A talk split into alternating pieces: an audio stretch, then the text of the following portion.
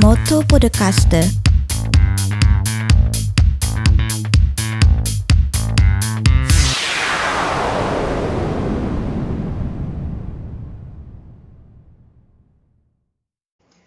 Minasan konnichiwa, Lucky Roberto des, konkai mo Brasil kara shoshiteimasu. Buongiorno e buonasera a tutti cari amici del Motto Podcast. Stiamo trasmettendo ancora dal Brasile perché non ci siamo spostati da Sao Paolo, siamo rimasti qui perché ho deciso di intervistare l'interprete che ci ha aiutato la settimana scorsa. Quindi sono a dare il benvenuto a una persona molto speciale che si chiama Jesusleny Gomes. Ciao Jesusleny! Roberto, ciao, grazie mille dell'invito, grazie, grazie, grazie. No, grazie a te per essere intervenuta, per collaborare con il Motto Podcast.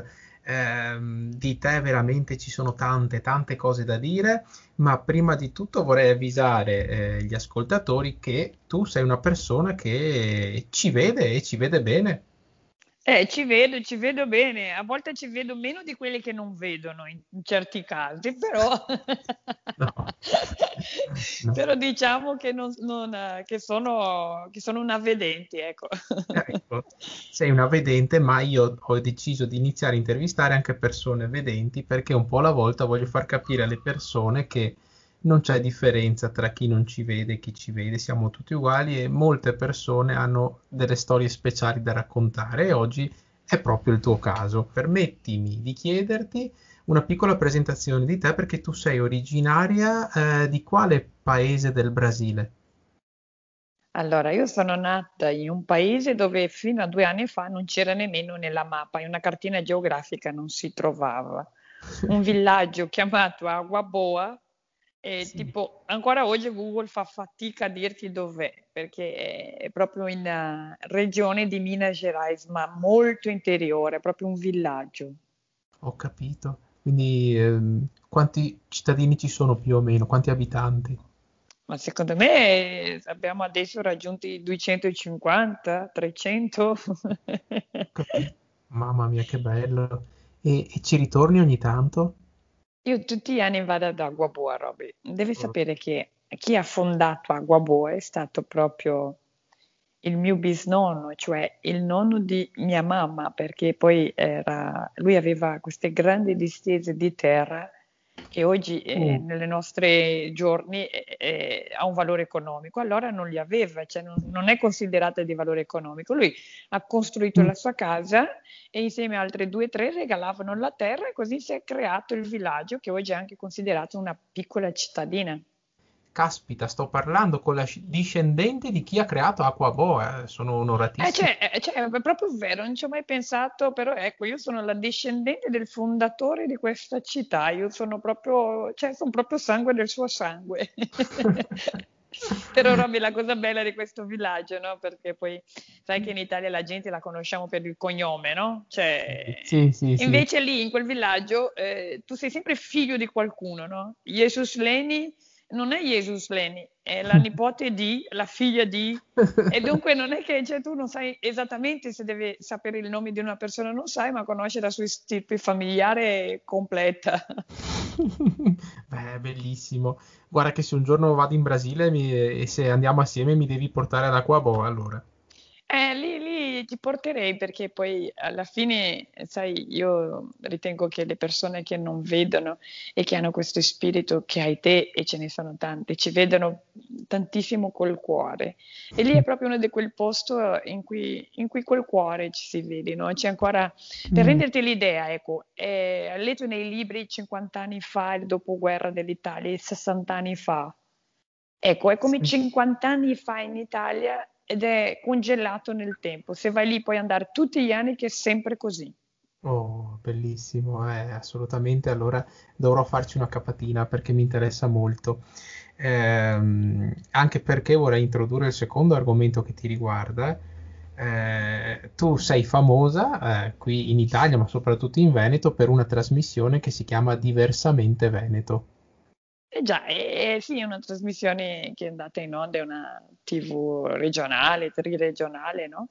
Questa trasmissione proprio è nata ancora prima, cioè perché secondo me la visibilità che ho avuto in Veneto io non l'attribuisco alla trasmissione televisiva, ma l'attribuisco proprio al giretto che ho fatto, insomma, i due passi. Due passi. I due passi che ho fatto in Veneto, ecco, forse la visibilità attribuita più a quella... a quell'avventura lì che al programma tivù, a mio parere. Mm. Beh sì, è tutta una conseguenza, perché dovete sapere che Jesusleny, quando inizia a camminare, non si ferma più. E... Questa è la cosa speciale che mi piace di te, perché tu, se ti metti in testa di fare una cosa, eh, alla fine la, la porti a termine. E tu hai iniziato facendo diverse passeggiate famose, no? Sì, sì, ecco, ho fatto delle passeggiate, però Robby, adesso io ti svelo un segreto nel tuo podcast. Tu lo sì. sai che io non sono una persona sportiva. Questo non l'avrei mai immaginato. Io se devo fare cinque chilometri dalla mia casa al lago, perché abito vicino a un lago, io vado in macchina. No, no. Anzi, ho distrutto un mito, vero? Un pochino, un pochino sì. È così, è così, è proprio così. Sì, sono iniziata con passeggiate, diciamo. Eh, li chiamo passeggiate perché poi sono cose che mi hanno anche cambiato come persona, insomma, i cammini mm. di Santiago, i famosi cammini, no? Da Santiago di Compostela, altri sì. cammini ne ho fatti quasi tutti, perciò ecco, inizia lì e, e tutto quello che poi mi portò in quella grande avventura che feci in Veneto. Eh, sì, eh, vogliamo ricordare che tu Eh, hai fatto a piedi ogni giorno tutti i cinquecentosettantaquattro, se non sbaglio, comuni del Veneto. Sì, io ho girato a piedi per quattro mesi e mezzo e ancora oggi non ci credo che li ho girati tutti a piedi.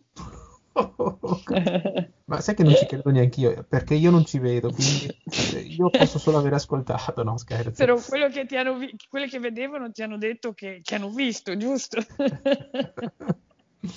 Eh, da cosa nasce questo interesse per il Veneto e, per questa, e da come è nata questa esperienza che hai voluto fare in Veneto? Guarda Robby, la cosa interessante è che se dopo eh, il tuo podcast che ascolterai la mia domanda andrai a fare qualche ricerca e scoprirai che la mia risposta eh, ogni volta subisci eh, un'evoluzione, no? Mm-hmm. E, e questo accade proprio perché non c'è un vero perché, che tra l'altro quando l'idea è nata che ho detto girerò il Veneto a piedi, in realtà dentro di me io non volevo farlo, io ho pensato eh, faccio un giretto di una settimana, vedo due o tre paesi, no? E poi torno in, in azienda da me, perché io ho un'azienda di consulenza informatica, de, insomma mm.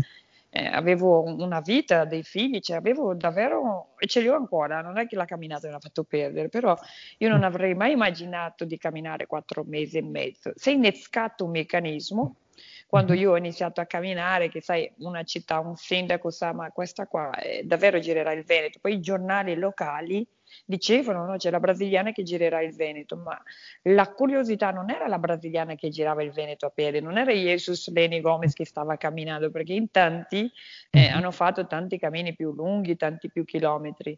Era ciò che accadeva mentre camminavo, e ciò che accadeva che incontravo delle persone e raccontavo ciò che mi raccontavano, cioè attraverso eh, Facebook, attraverso dei video che facevo senza nessun interesse di creare visibilità, ma era proprio di condivisione, no?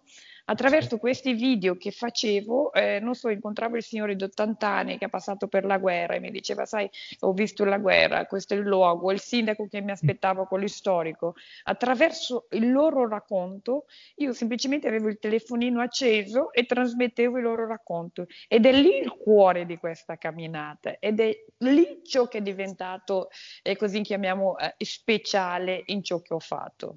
I racconti delle persone. I, I racconti delle persone è una cosa fantastica. Permettimi di dire anche la mia. Eh, io penso che i ricordi, i racconti delle persone siano una cosa molto importante, sempre da condividere.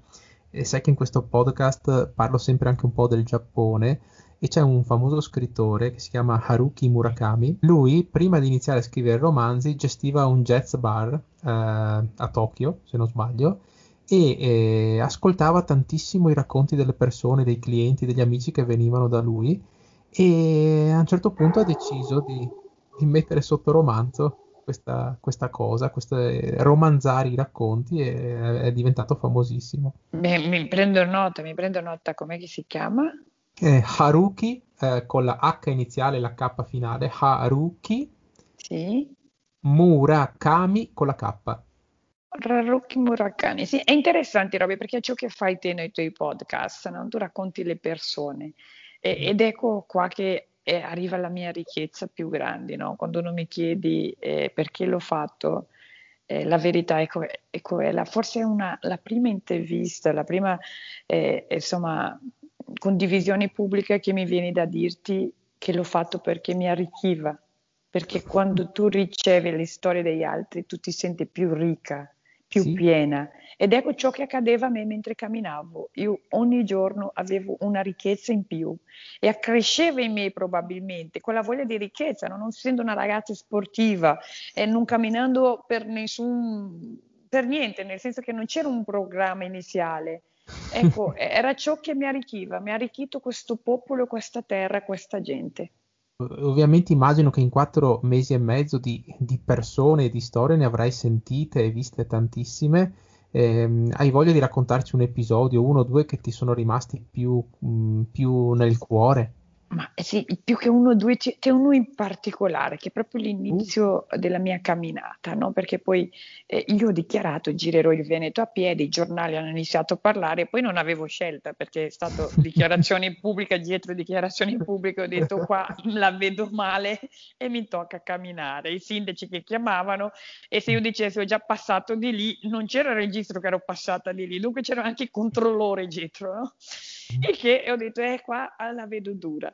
E mi ricordo che i primi giorni di questo cammino, io ero nella zona del Polesine, no? È una zona poi che nel Veneto sì. è, è ampia, è, è ricca anche quella di storia da raccontare, e in qualche modo è diversa dalle nostre altre province. È una, diciamo che è una provincia che mi è rimasta uh, molto a cuore. Arriva un signore proprio di una certa età, avrà avuto sui sessantacinque anni, forse qualcosina di meno, e dice, Jesus, so che stai andando via, io ero a Chioggia, no? Stai andando via, eh, perché stai andando verso il tuo cammino, perché dopo insomma, ho dovuto organizzarmi con una traccia per riuscire a passare dappertutto, ma sali in macchina che devo farti vedere una cosa. Io mm. lo guardo, c'è una persona che ho mai visto in vita mia, gli ho detto, ehi Ciccio, qua non ci siamo capiti, eh? Da Veneto Godito. Guarda che qua non ci siamo proprio, primo perché ti sei in macchina, cioè eh. ci sei in macchina e io in macchina non ci salgo perché ho detto a tutti che girerò a piedi, ma ti immagini se uno mi vede salire su una macchina? Ah, okay, e, secondo, ma, eh, e secondo chi sei? Cioè, nel senso che mi dice sali in macchina solo perché ha sentito dire che cammina, cioè capisci che c'è un po' di, di... guarda fai così. Perché poi io, insomma, questo carattere, fai così, scendi, fai due passi con me, racconta quello che devi raccontare, no ma devo farti vedere, cioè, eh, ti dico, guarda, conosci la Rosa di Chioggia, devo portarti una picciatina, ascolta, andiamo a piedi, gli ho detto, no, devi farmi vedere, quanto almeno ho pensato, cioè, se succede qualcosa di brutto scappo, eh, no? Eh sì, almeno sì. E, e sai cosa è successo, Roby? Che questo uh. signore mi guarda e dice, Gesù, io non posso scendere. Scendi che andiamo a piedi insieme, no.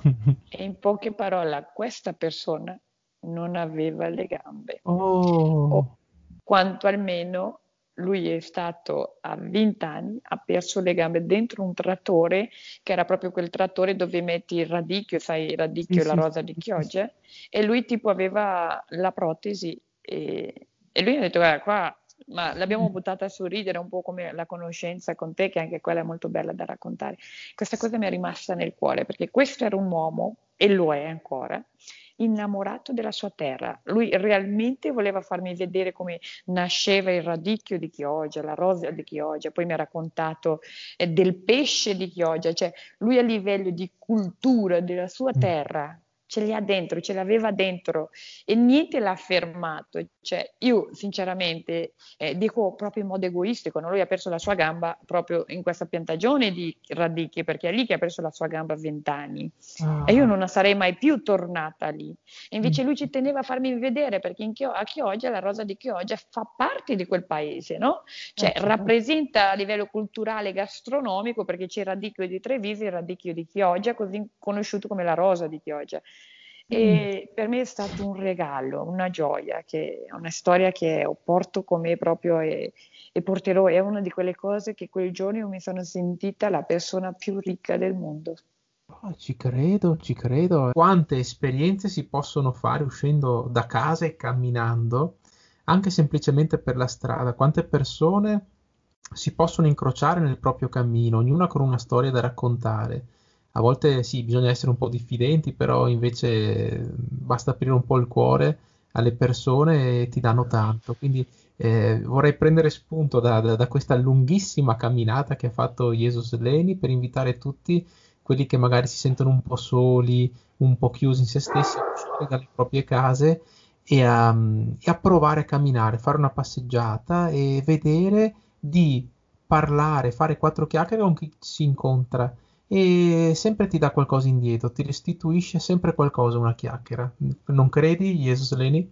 Eh beh, noi due siamo, diciamo, l'esempio vivente di tutto questo, vero? Perché sì. cioè, la nostra conoscenza nasce proprio da una chiacchiera, è proprio vero, ti arricchisci, ti rendi, ti, ti, ti senti più ricco. Perché, sai Roby, eh, io sono dell'idea che le persone hanno sempre qualcosa da darci.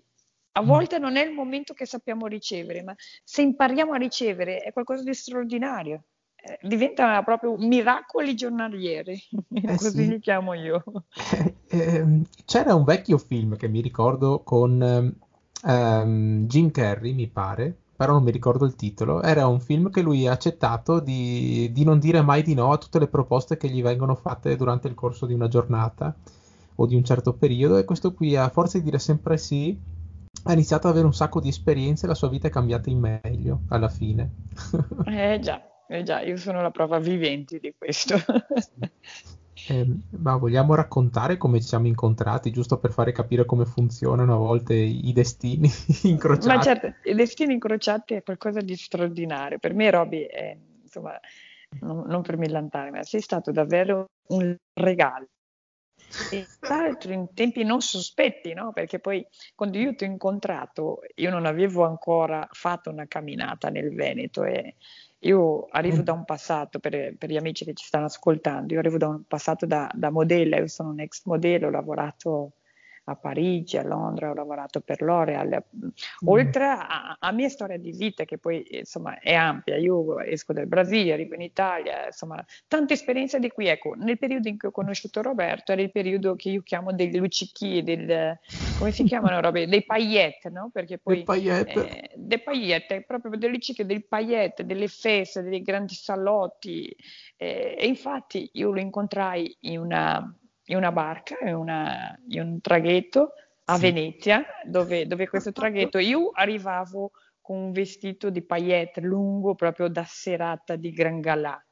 Lui era seduto con un cane e la barca era piena di gente e io mi, mi accomodo vicino a questa, questa persona e vedo il cane e vedo che comunque c'è un rapporto particolare di questa persona col cane ed ecco che attacco bottone. Sì, inizio da a parlare... specificare ah, scusa. Sì, sì, sì, sì, vai, vai, vai, vai. Da specificare per chi ci ascolta che eravamo, secondo me, due opposti e contrari, cioè Jesusleny, la donna più bella del mondo, che si viene a sedere per puro caso vicino a me, che sono, penso, l'incontrario al maschile. Era contrastante perché avevo vestito da sera, dai, mettiamola così. Sì. Però a quel punto ci siamo, siamo attaccati bottone con questa persona e questo Roberto Lacchin iniziano a, raccon- a parlarmi di Venezia. Io sono innamorata di Venezia, io sono innamorata delle storie. E se ti ricordi, Roby, tu mi diceva dei palazzi, no? Raccontava sì. piccoli scorci di Venezia. Sì, sì, sì. sì e per... abbiamo raccontato per... in circa dieci minuti. Dopo dieci minuti Roberto mi dice la frase che mi ha spezzato e lui disse: sai cosa mi manca di più di non vedere Venezia? Mi manca i suoi colori. Oddio! E io non sapevo che questo non vedeva. Te ne eri accorto un po' in tardi, però te ne sei accorta dopo. Ecco, io non avevo visto che lui non vedeva, perché era una chiacchierata dove ero talmente trascinata dai suoi racconti che io manco avevo pensato di trovare un, una persona non vedente, che lui era non vedente. Quando, perché poi anche come vivevi, come racconti i luoghi, se non dici che non ci vedi, Roby, possiamo anche, insomma, farla semplice. Cioè. E, e così, ecco, e per me è stato un insegnamento di vita proprio questa rinascita. Poi ho voluto eh, approfondire il fatto sta che Roby lo stesso giorno dopo è entrato, perché la scena migliore è proprio quella del giorno dopo, quando io non c'ero nel traghetto. Sì, sì, sì, perché sì. La racconta a te quella parte, perché eh, il traghetto era sempre di sera che tornavo dal lavoro, e quello che guidava la, la navetta, che era quello che, che era lo stesso del giorno prima, mi fa: ciao Roberto, fa mattino ti sacco che tocco de gnocca che te già vicino ieri sera. Tutti che te guardava. C'è che tradotto in italiano: oh Roberto, mi dispiace per te che non vedi, ma avevi vicino una gran figa ieri sera. Per quelli ti guardavano.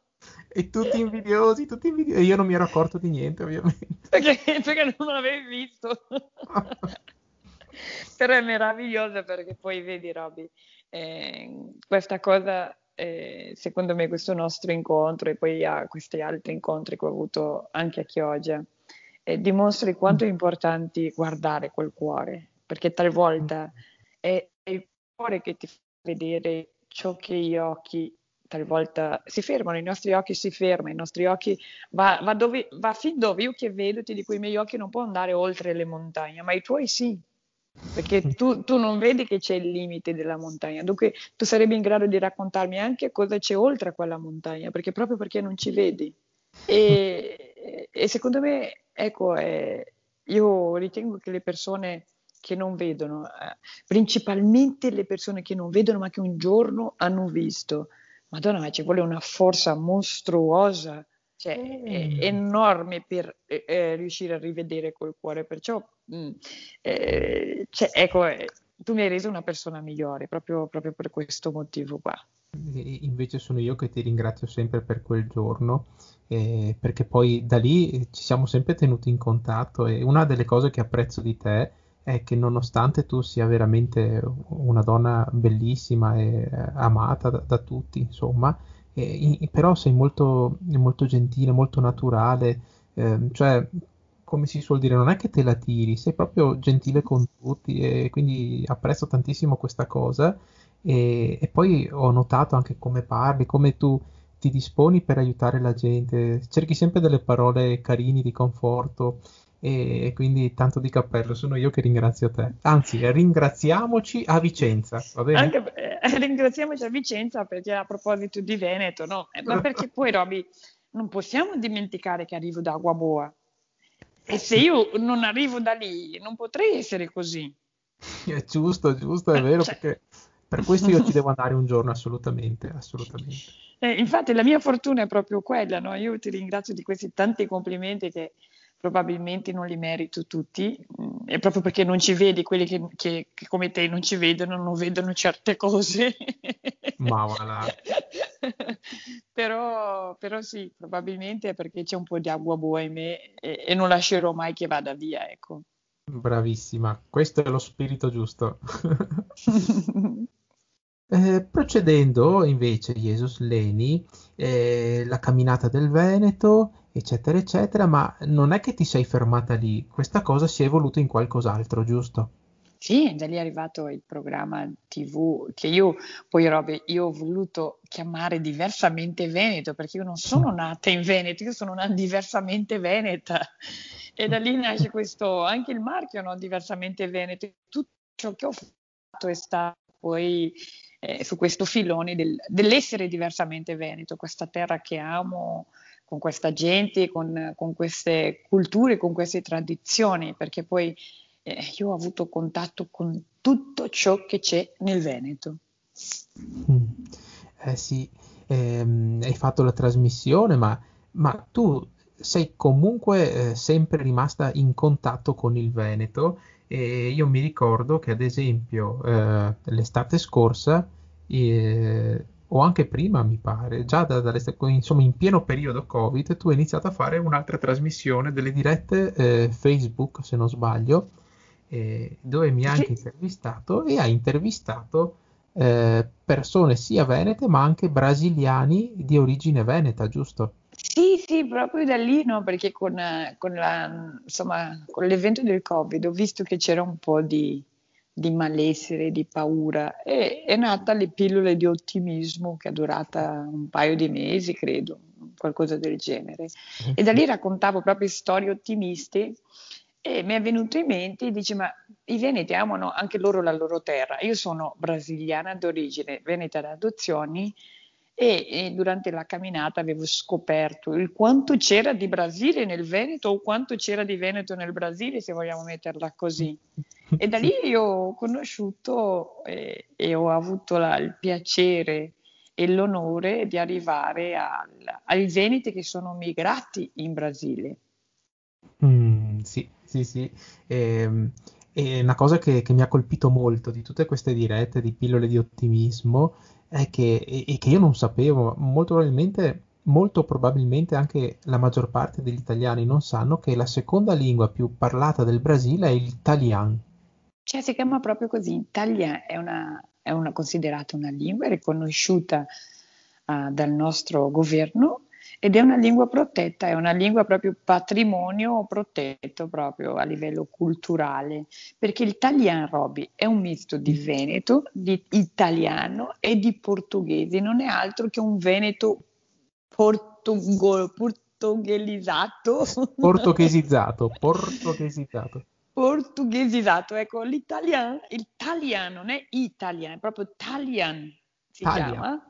Talian è, è proprio questo mix, mix e, e questa lingua è stata portata poi dai nostri migrati veneti che sono andati in Brasile, sono arrivati, ma perché questi migrati hanno sofferto tantissimo, Roby, hanno subito anche una fase del governo in cui era proibito parlare una lingua diversa dal brasiliano, perché uno che pensa a un Brasile che è un paese che ha appena appena milleseicento anni, anche lui ha avuto le sue evoluzioni culturali come paesi, e c'è sta, è stata un'epoca che si chiama l'epoca del governo Vargas, in cui lui era proprio eh, diciamo nazionalista, dunque tutto ciò che non era Brasile eh, era proibito, dunque c'era proprio la dittatura, e questi italiani che erano migrati, che comunque a livello culturale erano contadini da noi in Brasile, ed erano partiti contadini dal Veneto, no? Erano partiti persone molto semplici, sapevano parlare solo il veneto. Ci sono delle storie incredibili di quelle che si fingevano muti quando arrivava la polizia, no? Per non parlarne, e, e pensare che ancora oggi questa cultura sopravvive in Brasile. Va bene, hanno riconosciuto la lingua, c'è tutto, ma dietro questa sì. riconoscenza di questa lingua c'è una lotta di un popolo, ma una lotta grande a mantenere ciò che è questa cultura e tradizioni. E l'italiano è questo misto di veneto e, e, e italiani che sono migrati lì, che in qualche modo non hanno sposato al cento per cento la cultura brasiliana, no? Cioè. Ma hanno lasciato, portato ciò che avevano loro, mescolato con ciò che c'era là, amando le due terre, un po' come, come succede a me in modo diverso, ma è questo quello che è successo ai, ai migrati veneti che oggi vivono in Brasile. E anche queste credo che siano storie da raccontare e da divulgare per la memoria, che è giusto sapere le proprie origini. E tu hai doppie origini perché sei nata in Brasile, ma vivi in Veneto, insomma sei mezza e mezza, diciamo così, oramai. È, è, è davvero interessante, no? Perché poi eh, quando tu parli di questo mi viene da dirti che sì, eh, io sono a casa, e dov'è casa? Allora casa è dentro di me, perché in qualche modo quando arrivi in Brasile, che faccio qualche numero strano, no? La persona un po' matta, dicono lei è matta così perché vivi in Veneto. E in Veneto, quando faccio i numeri da matta, dicono: lei è matta così perché è brasiliana. Allora, in poche parole, cioè, capisci che non mi, non mi danno la mia identità, che ce li ho in questo modo. Di dove sono? Di dove sono? Io? Però io sono da entrambe le parti. Però è interessante proprio perché io, se vado in Brasile, non sono più brasiliana. E quando sono là, sì, inserisco, vivo ciò che ero e vivo con molto piacere, perché è il mio sangue, sono le mie radici, e quando sono qua, sono qua, e dunque io, io sono sempre a casa, e quella è la mia fortuna. Eh sì, la, si dice, no, che dentro il proprio cuore, dentro i propri ricordi, eh, giacciono le proprie origini, eh, quelle che nessuno ti può mai togliere, per cui è sempre tutto dentro di te e dentro di noi, e non ce lo dobbiamo mai dimenticare. È proprio così, no? Si dice, io dico, a me piace dire che quando hai eh, la patria nel cuore, tu non sei mai distanti da casa. eh, sai che leggevo su una, um, un, un libro che parlava della storia della città di Caorle, che è un, che è un paesino um, a, a pochi chilometri da Jesolo, un paesino balneare. Mm? E sicuramente penso che tu ci sia stata. E eh ben certo, Jesolo poi è anche famoso per le sue regate. Sì. Eh beh, eh, c'è Caorle che... che Caorle, molto... scusami, io, ho detto Jesolo, ma è proprio Caorle, volevo dire. C'è le regate di Caorle, no? Che da lì partono tante regate anche importanti a livello nazionale. Eh sì. Poi è legata alla storia delle Tre Marie, non so se lo sai, che una volta dei pirati rapirono le Marie e, e scapparono fino alla, a Caorle, ma furono ripresi. Eh, ma a parte questo, eh, si è saputo da, da fonti certe che alcuni eh, emigrati in Brasile, molto probabilmente provenienti da Caorle, hanno ricostruito uguale uguale eh, il faro di Caorle, che è molto antico e che è anche un po' pendente, un po' come la torre di Pisa, è solo che non si capisce, eh, è arrivata una cartolina eh, agli abitanti di Caorle dal Brasile, con la foto di questo campanile che è uguale identico, ma non si capisce da quale paese o città sia stato costruito. Se, se qualcuno è all'ascolto e, e ne sa qualcosa, eh, se ce lo fa sapere scrivendo a mottopod chiocciola yahoo punto com o confrontando la nostra pagina, consultando la nostra pagina Facebook Motto Podcast, sarebbe interessantissimo saperlo. E infatti, anche perché, cari amici, noi stiamo cercando solo un faro, eh? Un faro si vede. Sì, un faro, assolutamente, dobbiamo fare. Dov'è, dov'è il faro di Caorle? Dobbiamo fare una ricerca. Sì, sarebbe eh, bellissimo trovarlo. No, Robby, ma bisogna dire che a livello proprio, tu adesso hai parlato della, del faro, però tipo in Brasile, il sud, ci sono mm. delle città che si chiama Nova Bassano, Nova Venezia. Perché alla Nova loro hanno portato, cioè, questa gente ha una storia allucinante, in tanti di loro sono finiti in mezzo a una foresta e sviluppati in mezzo a questa foresta, ci sono dei più grandi imprenditori eh, del Brasile, no? Perciò mm. della gente che ha sofferto, come secondo me tutte le storie di immigrazioni, eh, c'è un sacco di sofferenza, i veneti hanno tanto tanto da raccontare su questo per quanto riguarda la immigrazione veneta in Brasile.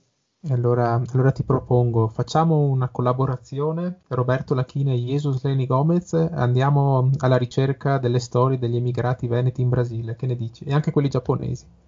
Ma eh, guarda, attenzione che io potrei anche accettare, ma non vado a piedi. Stavolta no, o nuotando. Vedrai che prima o poi, vedrai che prima o poi qualcosa combiniamo, sicuro. Andiamo alla ricerca di ciò che, di ciò che è quale storia che ci arricchisce, ecco.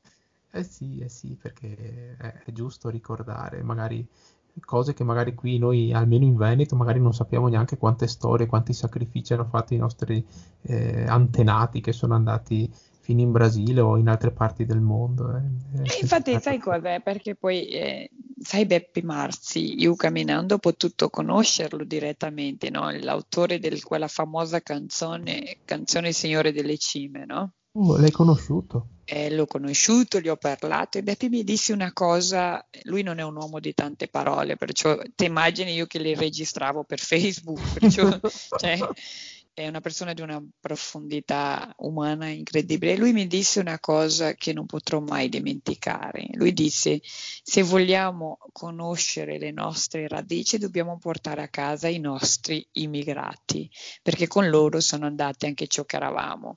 Perché poi è vero, è vero, perché la immigrazione da allora era quella immigrazione diversa eh, di ciò che oggi eh, di, di ciò che oggi esiste, no? Anche un Veneto diverso da raccontare. Sono andati lì, hanno congelato ciò che c'è stato, la normale evoluzione di una società, come ad esempio, Roby, no? eh, sì. il Veneto, eh, il Veneto come dialetto è considerato una lingua, ma per la sua cultura, eh, ed è riconosciuta a livello regionale, dunque è una lingua veneta. Io non so per quale fattore, perché qua eh, dichiaro un'altra cosa a te, che io sono una persona prettamente distante dalla politica, io sono apartitica, mm. e, e secondo me quello che è successo alla lingua veneta, quello che succede anche attualmente in queste lotte che tutti sentono, eh, riconoscere come lingua, non riconoscere come lingua, riconoscere come cultura, non riconoscere come cultura, Eh, avviene per altri fattori che va al di fuori di quello che è la sua essenza. Deve rimanere in ciò che è, e quello che è è una lingua che fa parte della cultura e della storia di un popolo, che fu ciò che siamo adesso, no? Mm-hmm.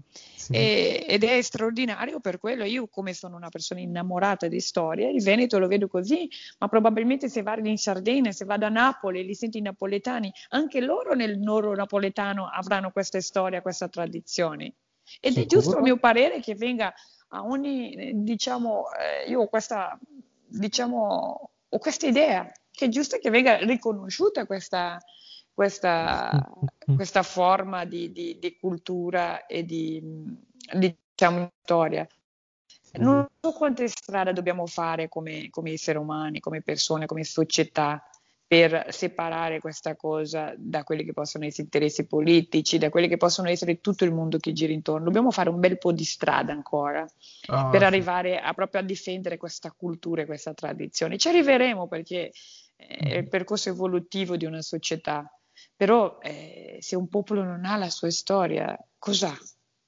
Sì, sì, è vero, hai ragione, perché la storia è tutto. E poi a me piace molto eh, pensare alla memoria collettiva, quello che è dentro il nostro D N A, perché secondo me all'interno di noi ci sono tracce dei nostri antenati, eh, anche parti di memoria di come era la vita in Veneto E, o nel mondo, insomma, tutto rimane dentro di noi, tutto, tutto, la memoria dell'uomo stesso.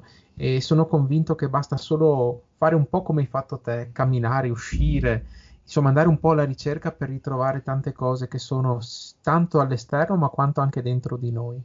Cioè, no, è vero, è vero, è vero. E, e quando le ritroviamo dentro di noi queste radici, dobbiamo saper trasmetterla, perché poi eh, corriamo il rischio di commettere degli errori quando trasmettiamo queste radici, no? E se noi riusciamo a trasmetterla proprio per com'è, come radici, come tradizioni, come storia, secondo me riusciamo poi a tutelare questo patrimonio. Oh sì, sacrosanta verità. Guarda, neanche farlo apposta, cara Jesusleny, eh, ieri, che era il venticinque marzo, eh, lo sai che era una giornata famosa qui a Venezia, perlomeno. Eh certo, come faccio, come, cioè, come posso dimenticare? Io ho mangiato la torta e ho soffiato le candeline. Ma ne hai soffiate veramente tante di candeline? Eh già, eh già, vediamo Roby, vediamo se sei preparato. Quanti anni ha compiuto Venezia ieri? Ieri Venezia ha compiuto ben milleseicento anni. Beh, diciamo che per gli anni che ha se la porta anche bene, no? Da milleseicento anni, cioè, diciamo che è una bella signora. Sì, è ancora lì, è ancora lì, eh, invidiata forse da molti paesi, adesso è un po' chiusa per via del, del Covid, ma speriamo che, che tutto si ripristini quanto prima, perché ne abbiamo bisogno. E quindi questa puntata è partita dal Brasile, ma è arrivata fino a Venezia per fare gli auguri a questa città che io adoro, ma quanto veneto, ma anche in quanto italiano, fa parte della storia d'Italia e quindi da ricordare. Ehm, Jesusleny, prima di salutarti vorrei farti un'ultima domanda che mi sono sempre chiesto, ma mi sono vergognato di chiederti. Cioè, e visto che ti sei vergognato di farmi la domanda, tu lo fai proprio in un podcast così, in intimità, con tutti quanti che lo ascolteranno. Dunque non, sarai, non avrai più vergogna di farmi la domanda, vai. No, perché ho, con un microfono davanti non ho più paura di niente, e quindi, e quindi sono a chiederti, ma tutti questi chilometri che hai camminato in Veneto, a Santiago, in Norvegia, in Scozia, ovunque tu sia andata, caspita, ma allora hai due gambe da paura adesso? È che non ci vedi, ho due gambe da urlo, ti dico io. Ok, allora invito eh, tutti coloro che eh, sono vedenti o ipovedenti eventualmente, ma anche chi sono non vedenti, ad andare a cercare eh, i, i profili Eh, o i canali YouTube, Facebook di Jesusleny Gomes eh, per appurare quello che sto dicendo, che è veramente una bella eh, persona. E la rendiamo semplice, per perché scrive Jesusleny Gomes è dura, lei, lei è un nome duro, difficile da scrivere. Invece pensa che Google mi ha già taggata come la ragazza che cammina nel Veneto, perciò se digitano questo già mi trovano senza grossi eh, senza grosse difficoltà. Cammina nel Veneto, avete sentito che bella descrizione che ha creato Google per Jesusleny, quindi la troverete senza difficoltà. Io ho anche, sono andato anche a rivedermi e riascoltarmi alcune puntate de- della trasmissione. Si possono trovare su YouTube e anche su Facebook sicuramente, giusto? Sì, sì, sì, c'è in giro, in giro diciamo che c'è tanto. Chi ha domestica questi animali tecnologici che sono i computer riesce a trovare tanto, tanto materiale. E allora, con tutte queste belle cose che ci hai raccontato, l'invito per tutti è di... L'invito per tutti è di uscire dalle proprie case e di camminare, camminare e fare quante più conoscenze possibili per incrementare il nostro bagaglio di storie e di vite degli altri. Eh, Jesusleny, ieri era il compleanno di Venezia, ma tra poco sarà anche Pasqua, quindi vorrei augurare a te e tutti gli ascoltatori una buona Pasqua prima di salutarti. Grazie mille Roberto, e, e io non posso che eh, diciamo... restituire questo augurio con, con veramente con grande sincerità, che possa essere per tutti quanti, al di là del loro credo, un momento di rinascita vera e propria, e che possano ispirarli proprio a dover uh, ricercare qualcos'altro che vada oltre a ciò che abbiamo avuto ad oggi, perché secondo me è così che facciamo un mondo migliore. Sì, grandissima, immensa Jesusleny Gomes, un abbraccio fortissimo. E a tutti gli ascoltatori l'appuntamento è per venerdì prossimo due aprile, una super puntata speciale di Pasqua con un altro ospite internazionale. Ciao a tutti! Ciao Roby, ciao ciao! Motto Motto Podcast Motto Podcast